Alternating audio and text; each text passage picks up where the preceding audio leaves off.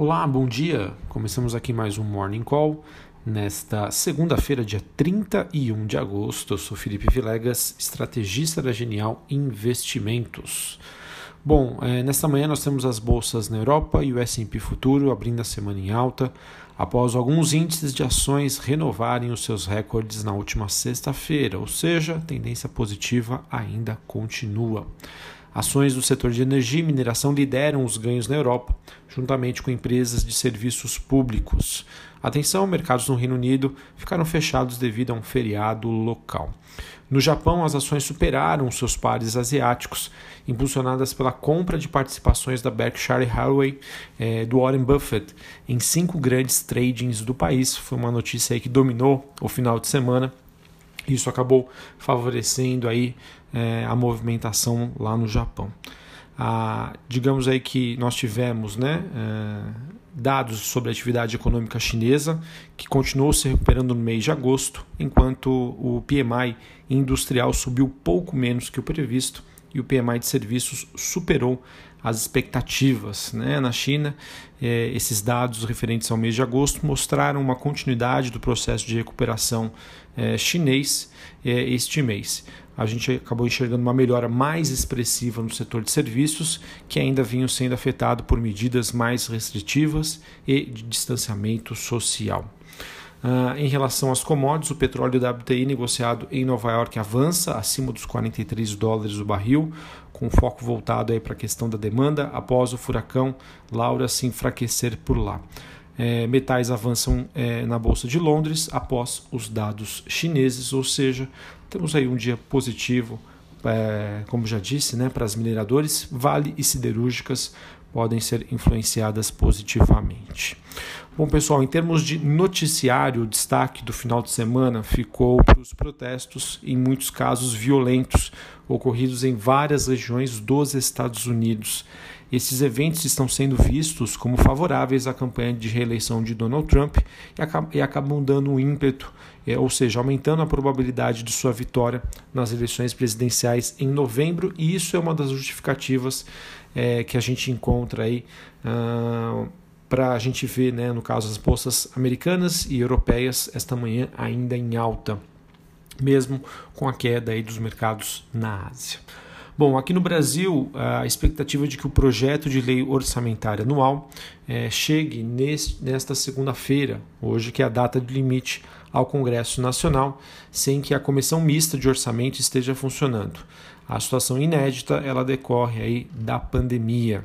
Ainda não há uma data né, para a instalação da CMO, ou seja, né, da Comissão Mista de Orçamento, e em razão da Covid-19, as propostas orçamentárias têm sido analisadas por meio de um rito sumário, com sessões virtuais nos plenários da Câmara e do Senado, mas continua aberto aí o prazo para que os líderes partidários façam as suas indicações. Este ano, por conta das regras de revezamento, a CMO será presidida por um deputado.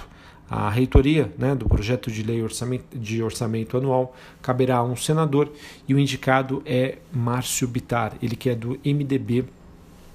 E a tendência, né, a expectativa de uma aprovação no mês de dezembro. Bom, além disso, para essa semana, a gente espera que o presidente Jair Bolsonaro anuncie na próxima terça-feira, amanhã, a prorrogação do auxílio emergencial, que está prevista em uma reunião entre Bolsonaro e líderes aliados no mesmo dia no, Palácio, no Palácio do Planalto. É, atualmente, o valor pago é de 600, 600 reais para trabalhadores informais. O auxílio emergencial que foi criado originalmente para durar três meses, abril, maio e junho, e depois né, o governo prorrogou por decreto para julho e agosto. O presidente já sinalizou com a prorrogação até o final do ano, é, em que o valor esperado é de 300 reais. Por ser um novo valor, ele terá que ser aprovado na Câmara e pelo Senado. E para que não haja né, descontinuidade, deverá ser editada uma medida provisória que tem vigência imediata. Ok? Essas são, digamos aí, as expectativas sobre os eventos mais importantes aqui no Brasil em relação ao calendário político.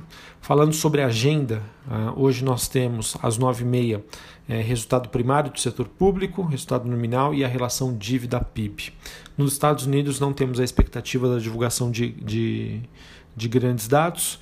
e hoje, após o fechamento do mercado, a gente tem lojas Renner e a IMC Holding. Elas divulgam seus dados de balanço referente ao segundo trimestre de 2020. Posso estar errado, mas eu acho que é, hoje né, se encerra ali o prazo das grandes empresas né, é, da Bolsa na divulgação dos seus dados de balanço. Para hoje, expectativa de início da negocia das negociações das novas ações do Banco Pan após o follow-on, em que permitiu a saída da Caixa Participações. E hoje também nós temos a fixação do preço por ação dos IPOs da Pag Menos e da Lavi, após o que a gente chama de book build, né? que é, é, é o processo para definição dos preços. Ok? Bom, para a gente finalizar aqui, falando sobre o noticiário corporativo, trazer alguns destaques aqui para vocês. A gente teve é, notícias sobre o Bradesco, uma matéria do broadcast, dizendo que atento aos movimentos da indústria de gestão e fortunas, no qual né, vem ganhando relevância diante da queda dos juros aqui no Brasil, e da movimentação da concorrência, o Bradesco estaria negociando um acordo com o banco norte-americano JP Morgan neste segmento. A gente já teve o Banco do Brasil fazendo uma parceria com o UBS, agora o Bradesco em conversas com o JP Morgan. Bom, notícia negativa para a Braskem, ela acabou sendo alvo de uma ação coletiva nos Estados Unidos. Investidores alegam que a companhia brasileira foi omissa sobre os riscos relacionados à mineração de salgema em Maceió uh, um evento, né, uma tragédia que acabou acontecendo no ano passado. Uh, bom, em evento online, a B2W informou que não vai cobrar do lojista pelos, serv pelos serviços oferecidos no que eles chamam de fulfillment durante a Black Friday. Esse serviço, para quem não conhece, envolve o pacote completo vendido aos parceiros que vai da armazenagem nos centros da B2W até a entrega do, produto do lojista ao cliente. É, digamos que ah, começou aí uma guerra bastante acirrada entre serviços ofertados, né, custos é, entre as, as principais operadoras do e-commerce, B2W, Via Varejo e Magazine Luiza. Bom, de uma segunda reportagem do uh, jornal Valor Econômico, é, a recuperação do setor de siderurgia né, teria sido em V, segundo o presidente do Aço Brasil. É, maio já foi o melhor que o mês de abril, junho foi melhor que o mês de maio e julho aí por consequência tem sido melhor. É, e agosto, né, de acordo com as expectativas, é de que ainda seja um, melhor mês aí é, desde o início da pandemia. Falando ainda sobre o setor de siderurgia, de acordo com o broadcast, após os Estados Unidos terem anunciado na noite da sexta-feira a redução da cota de importação de aço semi-acabado no Brasil, Donald Trump disse que os dois países voltarão a conversar sobre o tema em dezembro. A decisão de reduzir a cota de importação derivou de conversas com o governo brasileiro. Bom, uma matéria bastante interessante no broadcast mostrando que a recuperação das vendas de imóveis novos no mês de julho aqui na cidade de São Paulo é, pode ser percebida em todos os segmentos. O levantamento mostrou que das 4.341 unidades vendidas em julho na capital paulista, 42% foram da, do segmento econômico, ou seja, o segmento de baixa renda, e 58% foram do segmento de médio e alto padrão. Nova medida provisória para o setor elétrico já está na Casa Civil e pode ser publicada no início da próxima semana. O texto já teve aval do Ministério de Minas e Energia e da Economia e passa agora apenas por ajustes técnicos de acordo com o broadcast. Uh, temos notícias né, sobre uh, várias empresas né, que estão uh, em processo de abertura de capital na bolsa, né, o famoso IPO. A que está chamando mais a atenção digo atenção assim, está fazendo barulho, tá? Seria o da Avan, ela que entrou né, na fila de aberturas de capital e a oferta é bastante ambiciosa. Caso ela se concretize, ela elevaria o valor total de mercado da companhia para cerca de 100 bilhões de reais, ou seja, é um valor que estaria acima de grande parte das empresas do varejo listadas hoje na B3 aqui no Brasil.